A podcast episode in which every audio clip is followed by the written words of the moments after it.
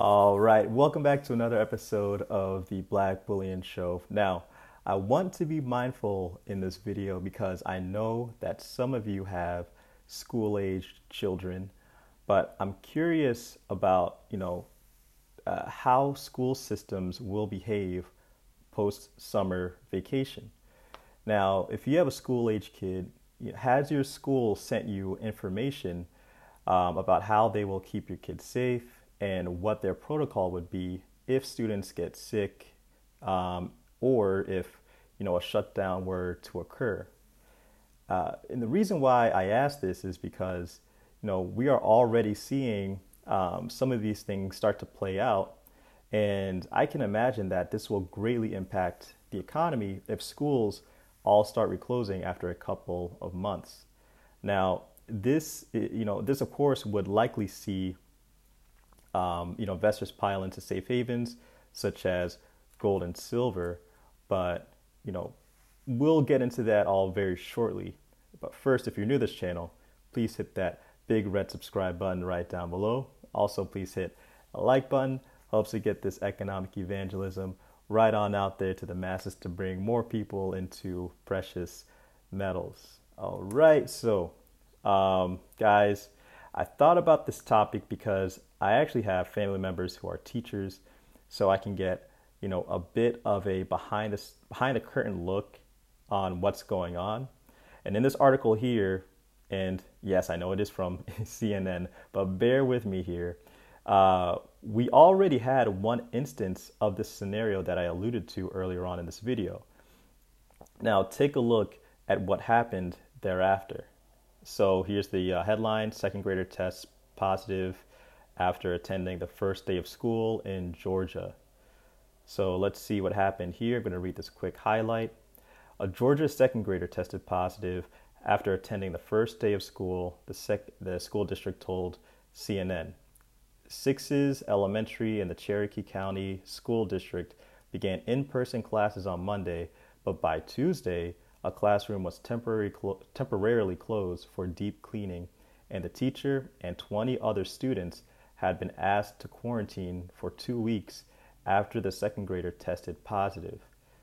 Parents and officials have debated whether it is safe to send students back into classrooms. Um, just to skip this line here.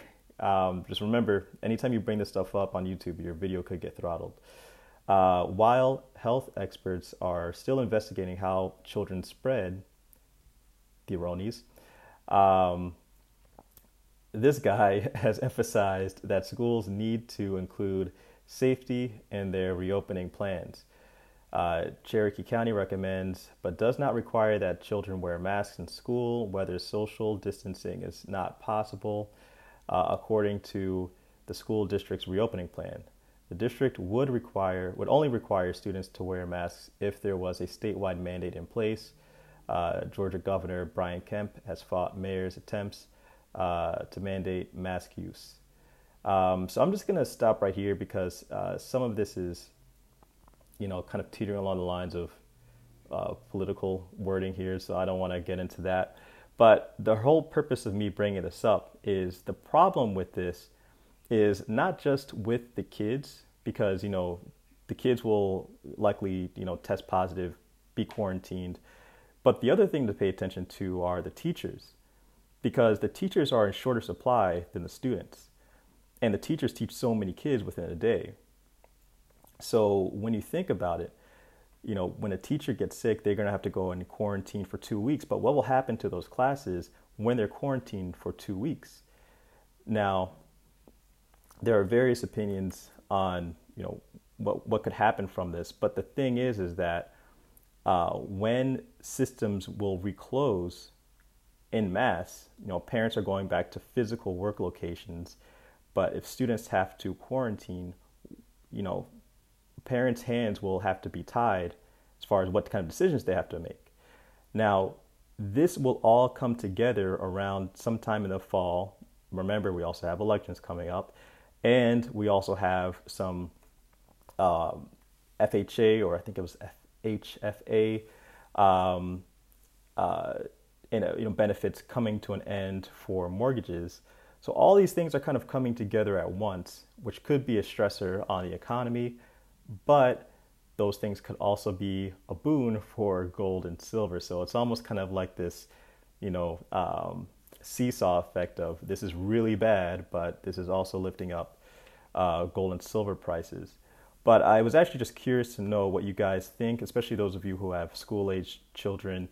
Um, what are some of the protocols that have been given to you? Let me know in the comment section below. Um, thanks again for watching. Please hit the like button. Please subscribe if you're new. It's Black Bullion.